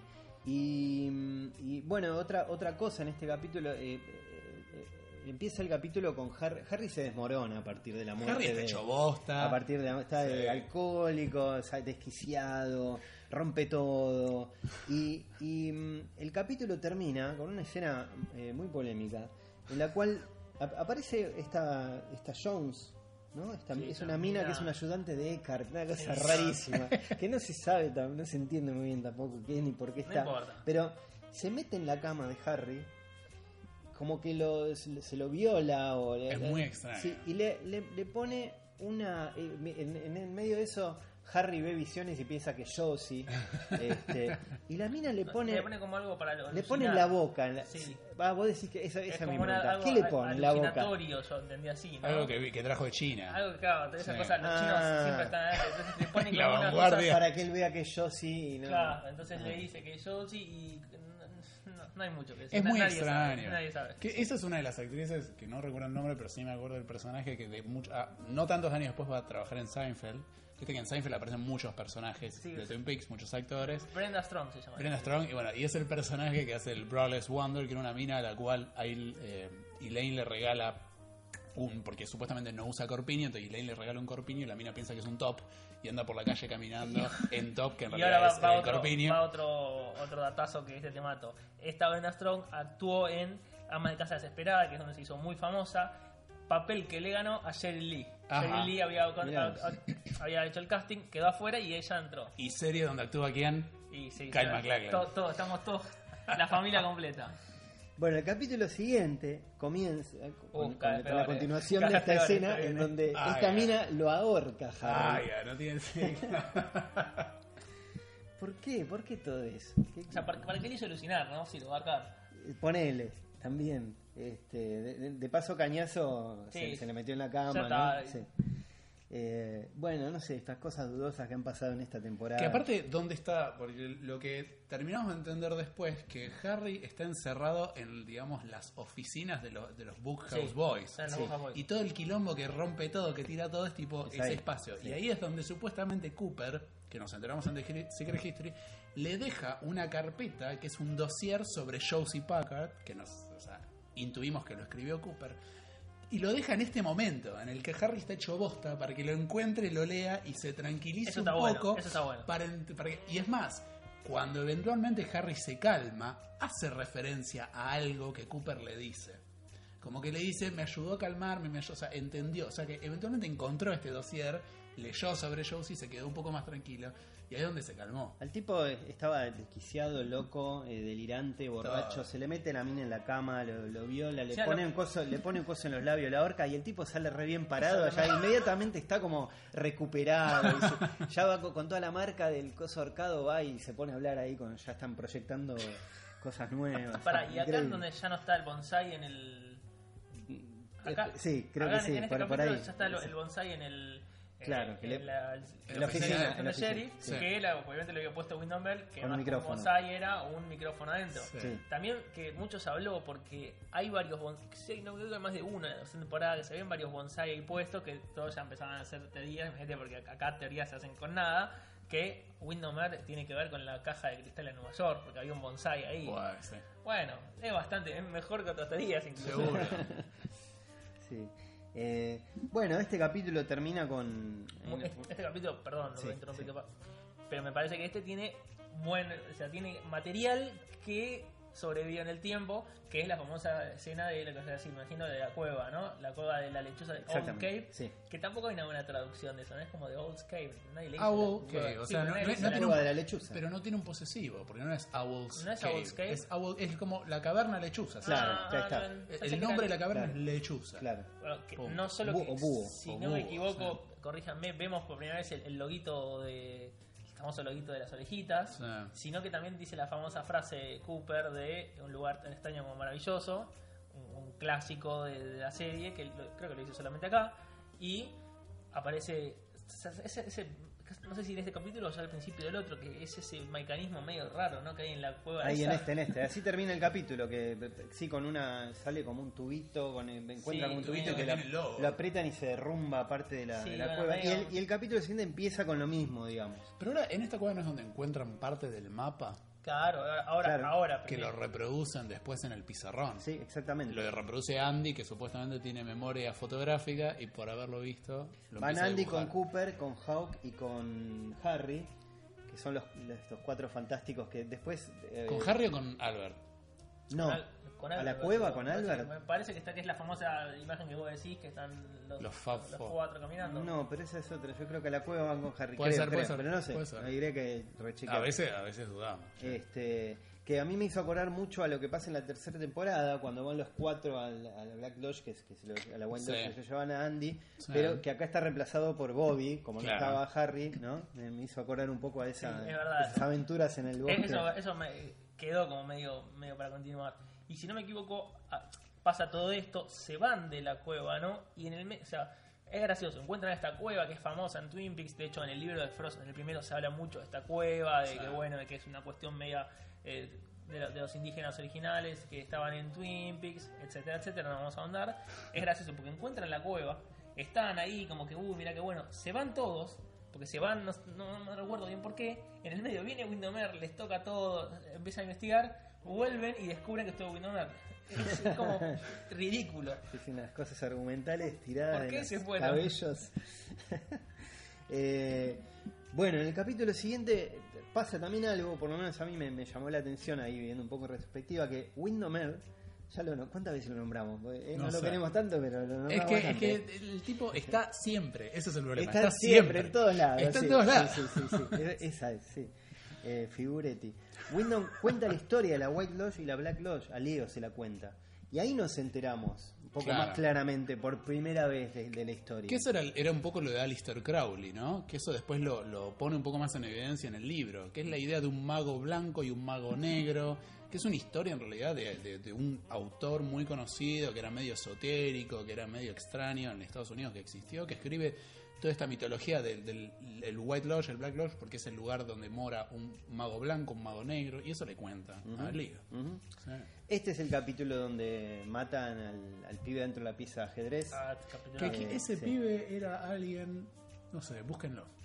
Ese ¿El pibe, actor? ese actor es una persona que hoy en día es importante. Búsquenlo porque. Te puedo dar el dato de cómo llama el personaje, que es Rusty Tomaski. No, pero el personaje Rusty Tomaki es el personaje que no. Yo digo que, que estamos hablando de que el actor. Esto es el capítulo 19, ¿verdad? Sí, acá se ponen de novios Annie y Cooper. eh, Es una cosa bizarrísima. Sí, Porque que se- eh, esto sí es- está bueno, se ponen de novios, en, se van en un paseo en bote, se ponen de novios, bueno, es una forma de decir, se van, se van en bote Sí. eh, y bajan en una especie de pérgola, se besan y está, está espiando Windomer. Claro. Está en todos lados, está en todos lados. Está- en está en todos todos lados. Eran muchos, muchos. no era solo, está ¿eh? en todo. Ah, sí, perdón, ahora me acordé. ¿Saben quién es ese muchacho? Es ¿Quién? el hermano de Sam Raimi. Sam Raimi, Ah, director de cine, y Ah, vale. el que hizo, el que bueno, creó este al personaje de Ash y un montón de, ese- Mm. de películas de terror. Ese es el hermano que está de Raimi. No solo que se besan, se ponen de novios Están en el- este, sí. Cooper con, con, con Annie, sino que en este capítulo se besan Gordon y Shelley. Ah, yo viste que Lynch, Lynch quería, Lynch lo venía, lo venía Se trabajando, sí. dijo, yo acá este capítulo no lo escribí yo, no me importa, a mí me pones una escena donde me aprieta esta piba. Bueno, y Y ahí es, y en ese lugar donde se, donde ellos se besan y está, está Wyndham espiando, que recordemos que Está espiando con una gorrita, ¿no? sí, que Wyndham lo que quiere es vengarse de la de, de, De de Cooper, que fue que se llevó a su mujer. exactamente. Que recordemos que supuestamente su- en el libro, Windomer mismo generó eso, que Cooper se engancha con la mujer, o sea, medio defendiendo a Cooper. Sí. Más tirado Sí, lo, lo que quería decir es que deja en el lugar este donde ellos se, se besan, donde se besan Cooper con Annie, ahí es donde deja el peón con el, con el pibe muerto adentro. Claro, eso es El una especie de pérgola en, le- sí. en el, en el- Claro, es en el mismo lugar donde ellos se besan. Claro. Sí. Este capítulo está bueno porque lo dirigió Jonathan Sanger, que fue productor de El Hombre Elefante. El productor del Hombre Elefante, que es película para la cual la contra- lo contrataron a Lynch para dirigir, que a mucho no le copaba, aunque es la que, de las dos que lo contrataron para dirigir, fue la que más le gustó dirigir. Eh, el que dirige este, este capítulo es el que produjo esa película. Mm. Eh, en este capítulo le empieza a temblar la mano a alguna gente. Hay una señora que le empieza a temblar la mano. No, e- este- A Cooper le empieza a temblar la mano. A Pete le empieza a temblar la mano. E- Eso supuestamente ha- habían, habían hablado incluso con, con el director y había también una idea de Lynch como para demostrar que se acercan, se acerca la, la apertura de, del- del Black Lodge. Es raro eso, porque si bien es como que queda ahí, ¿viste? No pasa nada más. Le tiran la mano, sí, y deja de temblar y nunca más se menciona nada de eso. Y mirá que hay cosas raras sin explicar acá, pero eso es Sí, como que raro en otro sentido. Eh, me llamó la atención una cosa, eh, se las quiero comentar. En este capítulo, Windowmere, cuando está contando la historia de la Black Lodge y la White Lodge, eh, menciona a unos eh, seres llamados tulpas, que me hizo acordar mucho a los tulpas, que después este, y- y me, me queda la duda si no será lo mismo, eh, así como Es que tomaron ser. de ahí esta cosa, ¿no? ¿Cómo saberlo? Viste que Windows tanto lo odiamos, pero mira cómo va tirando tirando para, las cosas, para sí. más adelante. Sí. Eh, y bueno, y este es el capítulo en el que, digámoslo, en el que Audrey pierde la virginidad. Oh. Que encima, ¿quién la lleva a perder la virginidad? John Justice. No, él, se la Ah, sabe, la pero lleva alguien Pete. la entrega. La- Pete. el otro día estamos hablando de eso. Pete Martel. No solo que le entrega, sino que le espera y La después se espera que emociona termine. cuando la ve. cuando que dice que pescar es como pescar, el amor es como pescar, una cosa así, ¿no? A mí me gusta lo random, porque hace rato que no se le veía a Pete, no parecía nada. El tipo aparece ahí medio de la nada, la lleva en la camionetita y nunca más, no- creo que Aparte, más. no, aparte, ¿qué tienen que ver Audrey con Pete? Explícame que porque vivan en el mismo pueblo, uno. es como que yo le pregunto al heladero acá a la esquina, le digo, che, ¿me llevas que tengo que ir a coger acá? Es muy extraño. O sea, y el viejo la lleva a una menor de edad. A un avión. A un avión Que se iba a Brasil. y la espera.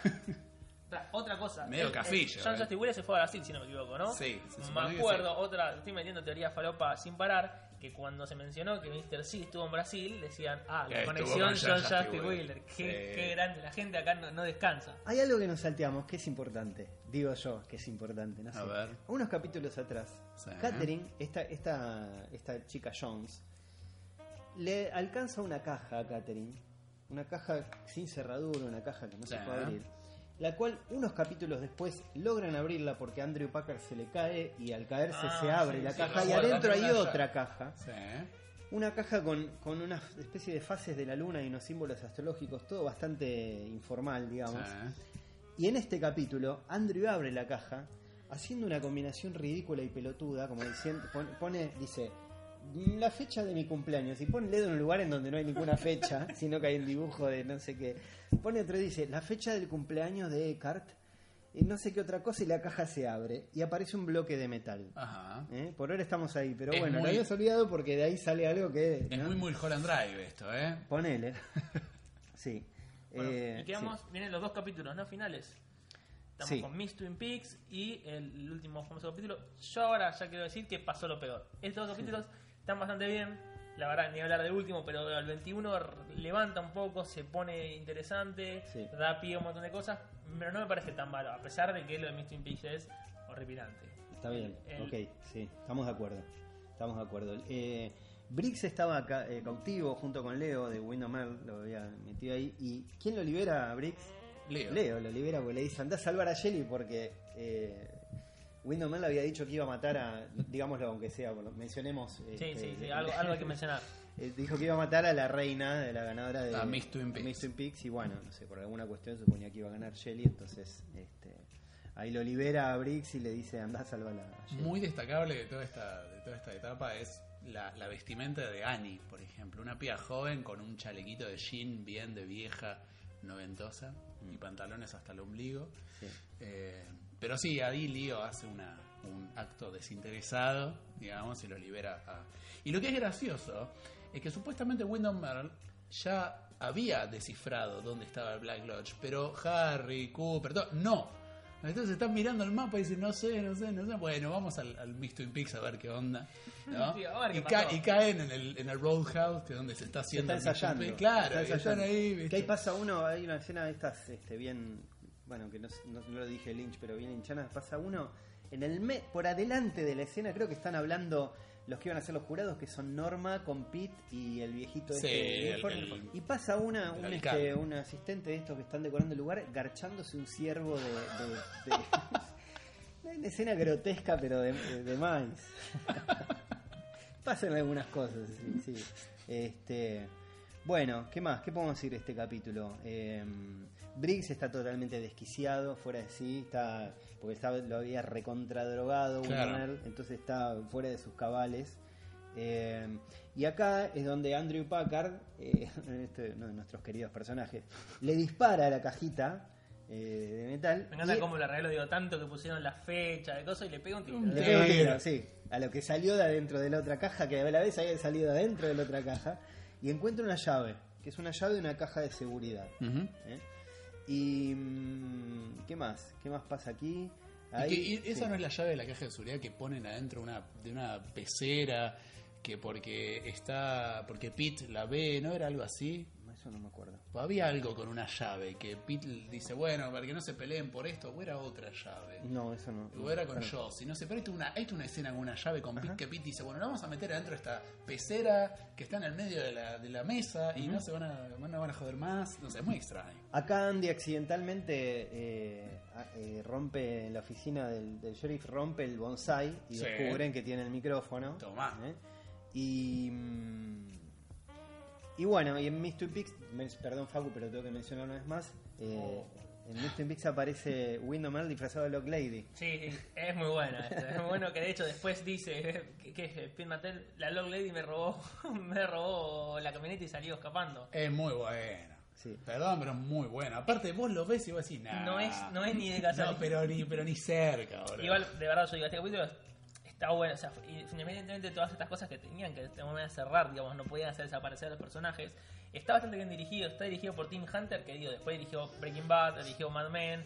Al tipo era amigo de Lynch y que le dio bastantes indicaciones. Digo, en general, como que recuperó un poco el nivel por suerte y lo lleva a todo a Miss Twin Peaks. Sí hay cosas raras como lo que decía Pato de que los tipos estaban viendo, che, ¿dónde estará la Black? Eh, vamos a Miss Twin Peaks y después vemos. Y se fueron todos y dejaron todo ahí. Aparte, el mapa se ve perfecto, lo- los, lo- los 10 arbolitos, ¿no? Como que después dicen, ah, es el círculo de Sycamore y no pensé, no- está bastante claro, digo. Faltaba una flecha luminosa que era acá, acá. Pero bueno, esas son cosas que uno las pasa. O sea, Bueno, y acá pasan dos cosas muy importantes. en este capítulo. Sí, para ir cerrándolo. La primera es que Lucy elige a Andy como el padre del bebé, Vamos. porque estaba entre él y, y, Y Dick Tremaine. Para, para, perdón, bebé, no, bebé Del no. embarazado. Digamos, Eh, digamos con nombre- sí, digamos sí. con nombre y apellido. Eh, Bueno. No bebé. digamos con nombre y apellido. Está bien. Michael Cera. Ok. No, Michael Cera es el actor. Bebé Michael De Cera. Wally Brando. Wally Brando es el que ya personaje. nació el bebé con la cara de Michael Cera Claramente, grande. ¿no? claro. Como vieron la imagen Obvio. esa Sí, de... sí, sí. Sí, el portarretrato, ¿no? No sé qué es más nefasto, eso o el bebé de Eraserhead. No sé con qué me Claro. queda. eh, porque digo que- Y, y bueno, y finalmente, nada, en el medio del, del, del Mixed Twin Peaks que lo gana Annie, Claramente, ¿eh? sí, que dicen, ¿cómo puede ser? Vino hace 10 días, se ganó. Bueno, se corta la luz y la raptan, la rapta a La rapta y, se la, y se la lleva. Y ahí empieza entonces, eh, a continuación, el, el último capítulo, el 22, Ahora- dirigido por David Ahora, Lynch. señores, jugar, ahora me parece que a mí me encanta este capítulo. Se nota mucho la diferencia, se nota muchísimo. Lynch hacía como, ¿cuántos? 10 capítulos, casi 12 capítulos Casi que, no dirigía, sí. que no dirigía nada. Se nota muchísimo la diferencia, especialmente si vienen de ver todos seguidos.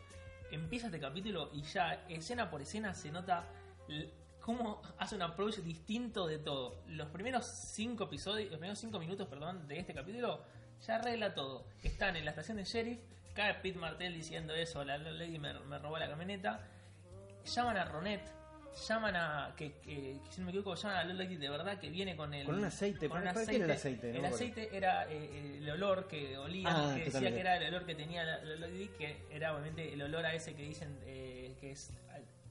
El, el olor ese que dicen que es famoso que tiene cuando uno ingresa ahí en, en los- Es que en el círculo, Sycamore, en el círculo de los Sycamore hay una, una pileta de aceite. Bueno, y en esos 10 minutos cambia todo. Y ya cuando aparece Ronet, es como, epa, ¿qué, qué, qué, qué pasa acá? ¿Qué pasa acá? Igual, ojo, para, para ser honestos, admitamos que el, el capítulo lo escribieron Engel y, Pey- y Peyton, y obviamente hubo mano de Frost y de Lynch, y sobre todo Lynch, Lynch la mano la mete después. No, le- Lynch, la mano la mete después. cuando está filmando dice, ahora voy a hacer esto, y se van todos El capítulo igual está escrito por Frost, por Frost y por Engels, que de hecho es el famoso guion que está, ah, lamentablemente para Frost, le se ha publicado ese guion y Lynch se lo recorta, además no, queda nada ese capítulo. Es muy interesante ese guion original de este capítulo, ver cómo supuestamente termina la serie. Es muy raro, o sea, no está a la altura. eh, Cooper se encuentra con su padre, padre que nunca se había mencionado, pero supuestamente Cooper se encuentra con su padre. Cooper tiene un sueño en el cual él vuelve a tener 10 años y se encuentra con su padre y el padre le explica no sé qué cosa. Harry se queda afuera esperando que Cooper salga del- de la habitación. O A de mí me, me llama la, me llama la atención una cosa en el momento que entra Cooper a- por primera vez a la Black Lodge, que es que él entra, él viene ya de hace rato con, con su piloto, color beige, y entra, y apenas entra, está sin el piloto. hace calor, traje. hace calor. eh. Pero Sí, eso, eso, eso- esos eso- detalles- Son cuestiones que... Eso es No, verdad. sí, pero no. guarda porque en la tercera temporada con esos detalles nos No, hacíamos sí, un obvio. entero. Obvio, obvio. Es cierto, no, es cierto que, y eso es un error que se ha, que se ha hablado mucho en internet de eso, ¿no? Como, inclusive creo que aparece en MDB como un dato. Que Es como Ah, es, es Twin Peaks. Lo dejó ahí, o sea, No, en, el- en paso entre, entre entrar y, y entrar al Sí, room, Había perchero, medio, había un lo dejó ahí. No, y supuestamente en esa escena que Harry está fuera esperándolo a ver si volvía, eh, en, la- en el guion original de Frost, sale como una mujer vestida de, con armadura, con una espada, y empieza a atacarla con una espada, y él pelea contra la mujer con la espada. Se ve que Lynch vio eso y dijo, no, no, pará, maestro, ¿qué estás haciendo? Supuestamente cuando ingresan acá también las, las, habitas- las cortinas eran negras y el piso era de otro color. Bueno, eso Lynch dijo, no, déjame que te lo arreglo en 10 minutos, así con un borrador, borró todo. Y la verdad, este- a mí este capítulo me gustó mucho, me parece que es un final acorde. Claro que sí. Eh, se nota mucha diferencia. Y vemos a de nuevo la habitación roja que parecía que no le íbamos a dar más, era Sí. un suplicio. Sí, en donde casi la mitad del capítulo transcurre en la, en la habitación roja. Este, en el medio de esto, eh, Audrey se va al banco, decide encadenarse, eh, en señal de protesta por una, esta cuestión ambientalista que estaba llevando adelante El Ben, padre. el padre.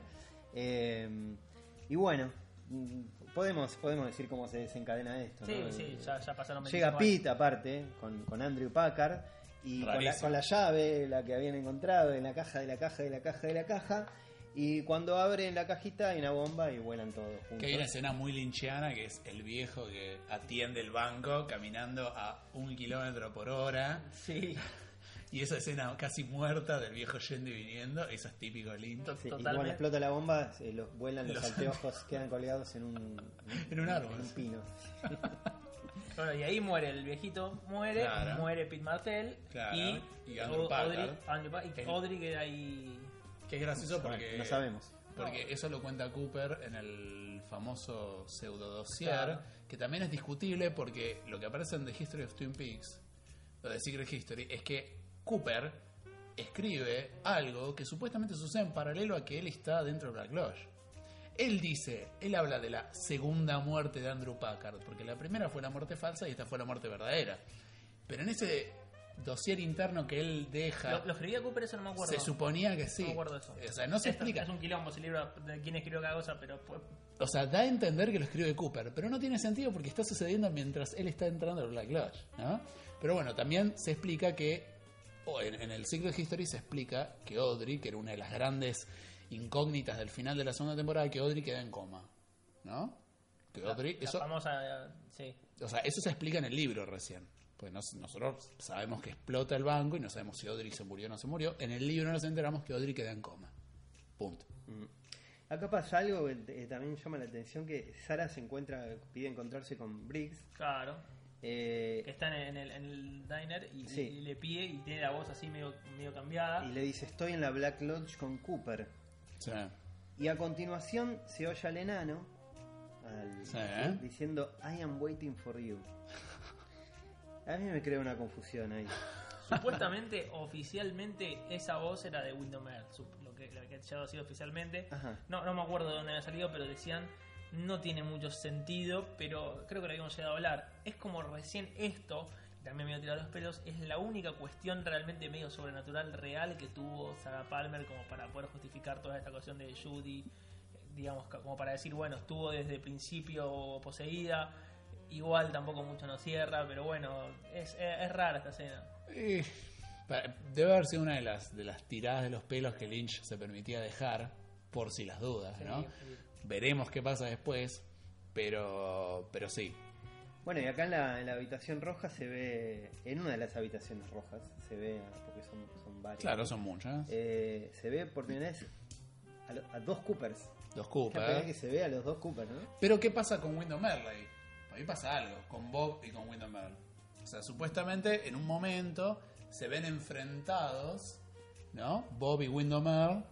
Y Windermere da la, da la impresión, da la impresión de que muere. Matado por Bob. Entonces se enfrenta. El fueguito de la cabeza. El fueguito de la cabeza, luces estroboscópicas. También aparece la famosa esposa de Windermere, que era la, la pareja, la Caroline, la amante de Cooper. Aparece ahí pseudo muerta, no muerta, con una mancha de sangre. Sí, que parte es, es ella, pero después es Annie. Es realidad, Annie, con el mismo vestido, que es con el vestido que se le presenta a Laura en el sueño en Firewalk With Me, el mismo vestido floreado. Eh, sí, se juega con lo raro, pero se juega bien con extraño a lo Exacto. Lynch, hasta que llega ese famoso punto donde Cooper se empieza a pseudo perseguir a sí mismo, donde aparece el famoso doppelganger y que te da a entender que ese doppelganger está poseído o es el mismo Bob, porque hay una escena con estroboscópicas y todo que están los dos enfrentados, Bob y Cooper el doppelganger, Cooper sin ojos o con los ojos blancos, Claro. como son los, los doppelgangers Sí. supuestamente, y cagándose de la risa los dos, ¿no? Eh, mirándose y riéndose.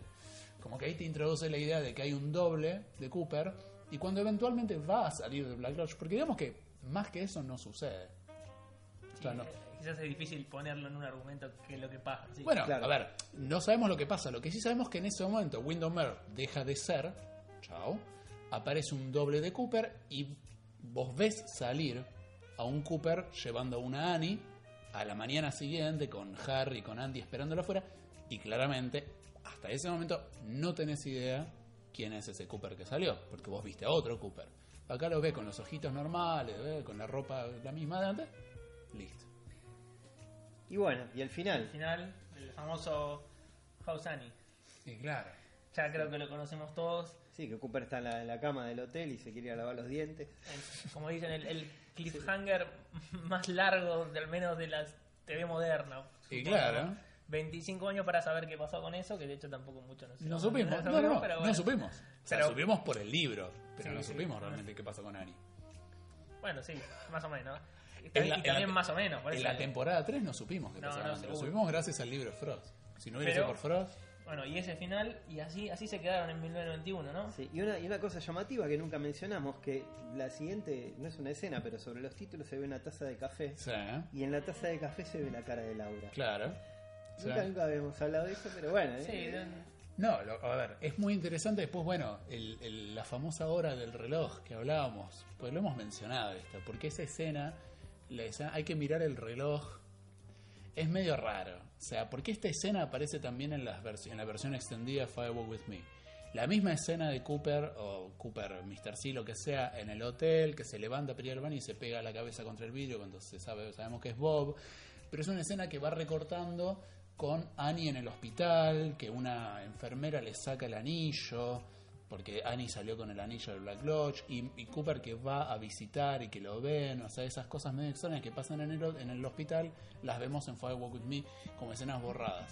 Pero ahí había una teoría con respecto a la hora, el reloj, que eran las 3.15, que había que mirar bien, 3.15, o- bueno, había que fijarse en el reloj en el hotel, que es un el reloj que está arriba de la cama de, de Cooper, bueno, y ahí empezábamos todos a buscarle algo más a todo esto, eh, que eso sale de Firewalk With Me también.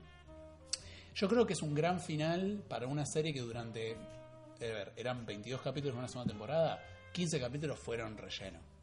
Aunque se hayan generado escenas o cosas o situaciones Sí, sí, o personajes que eventualmente iban a tener un sentido, el, como grupo general es un relleno atroz de tratar de encontrarle un camino a la serie, porque no sabían qué camino tomar. Hacemos telenovela, hacemos misterio, ya se resolvió el misterio más grande que era quién mató a Laura, ahora qué hacemos, Lynch está involucrado, nos dejó una serie de informaciones pero no sabemos qué hacer, introdujeron personajes nuevos que no tenían sentido, introdujeron eh, relaciones nuevas entre los personajes que no tenían sentido, o sea, en que sí... después hubo que salir a justificar Y en que- los libros muchos años después. en los libros o en los libros cometer errores que después salimos en otros libros a justificar. Doble. ¿no? Claro, doble justificación. O sea, es como que es una serie que dio la impresión de perder el rumbo. También sepamos que es una serie que fue cambiada muchos, muchas veces de horario Era, en el que la pasaba. era complicada para la época. Quizás hoy es más fácil, pero en ese momento era muy complicado. Una apuesta así también. Claramente. Y yo creo que el final estuvo a la altura en el sentido de que y esto lleva un poco a la tercera temporada, no lo podés terminar de una manera, ¿no? Yo creo que si quizás hace dos, un par de meses cuando pensaríamos cómo terminar la tercera temporada, teníamos muchas ideas, pero hoy un poco más en frío, te pones a pensar y decís, Twin Peaks no puede terminar cerrada, de manera cerrada, no hay manera. No hay manera, siempre tiene que haber un cabo abierto por cómo No hay es la manera, no tiene por qué, serie. no tiene por qué. No, no, pero yo creo por la serie, ¿no? Porque quizás eso lleva muchas cosas. Parecía siendo muy distinto, ¿no? Lo que pasó con Lost, que quizás leía que, que- que quisiera dar un cierre, pero te quedan muchas cosas afuera. Entonces, la única manera de que realmente justificar tantas cosas es dejar esa, esa ventana abierta. Y me parece que con lo que pasó en la tercera temporada está excelente. Y esto era el único final posible. ¿Qué iban a hacer? Que se despertaba Cooper y estaba bien. Y era todo un sueño. y era todo un sueño. No, no había manera. Entonces, me parece que está a la altura. Y en ese momento te da mucha bronca, como hubo mucha bronca ahora en septiembre, pero con el paso del tiempo se justifica más y, así, así aguanta el paso del tiempo y así aguanta esas cosas, son las que te hacen la diferencia de cómo en 25 años quizás van a ver la, la tercera temporada y van a decir, che, qué bueno que estuvo esto, como así nosotros vemos 25 años después estas cosas de John Justin Wheeler y decís, ¿qué quisieron hacer acá? Claro, eh, también es la razón por la cual es muy difícil imaginar una cuarta temporada. Porque vos decís, ¿qué? Exactamente. ¿Cómo? ¿Qué van a decir? ¿Cómo lo van a decir? ¿Qué va a ser? Igual yo les hago una pregunta así como de cierre. De los dos de cliffhangers, o sea, de estos capítulos que dejan flotando entre, no cuento la tercera, digo, entre el cliffhanger de la primera temporada y el cliffhanger de la segunda, ¿cuáles les gustó más? Qué pregunta. Es difícil, es difícil quizás por todo ¿Te que lo puedo pasa. contestar el próximo capítulo? piénsenlo, piénsenlo. Es difícil, me, me voy a dormir pensando en eso. Pensalo, porque para las dos temporadas ellos creían que seguían con la serie. O sea, se enteraron después que no iban a seguir con una tercera temporada. Pero los dos cliffhanger dejaron algo. ¿No? Mí- yo tengo una, una Me parece que el de la- este, este de la segunda sí da pie a más a, a un cierre, un, más un cierre, quizás una apertura más de manera eh, de finalizar una, una etapa que el otro. El otro sí era demasiado, ok, te faltó contar algo. Acá se contó todo lo que debe contar, hubo un cierre de una etapa y el cliffhanger es más en sentido de, ok, se termina acá. Para mí uno era más novelístico, más telenovelístico, que era el de alguien le disparó a Cooper, ¿qué pasó? ¿Quién fue? Y el otro era más esotérico, Exactamente. bien linchado. Bueno, gente, nos quedamos ahí con, con estas con estas incógnitas flotando y, y nos veremos en el próximo capítulo, el número 12 ya. Uf. Número Coffee 12 Time. y número 13, o sea, capítulo 13, el ter- treceavo capítulo. Claro, sé, episodio 12. Exactamente, muy bien. Y nos vamos a ir como siempre escuchando un poco de música. ¿Qué nos vamos escuchando? y estamos escuchando ya que estamos ¿no? ahí en, en el círculo de árboles. Cuando ¿no? aparece, cuando aparece la, la habitación roja, lo primero que se ve es a Jimmy es Scott. Jimmy Scott haciendo Sycamore Trees, ¿no? Un temazo, me parece genial y aparte ahí ya uno viene en John Justin Will, viene todas estas cosas y entra a la habitación roja y ya empieza a sonar este tema y es como, ok, acá estamos jugando en primera de nuevo. Que aparte es una canción que es una letra de, de que Lynch había escrito hace muchos años, para- que la sacó de otra cosa. Como casi todo. Sí, sí, sí. Es- está tal cual, de hecho, la letra está Sí. tal cual que la había escrito para, para su, su proyecto fallido de siempre y eh, queda excelente y increíble. Sea, Vamos entonces.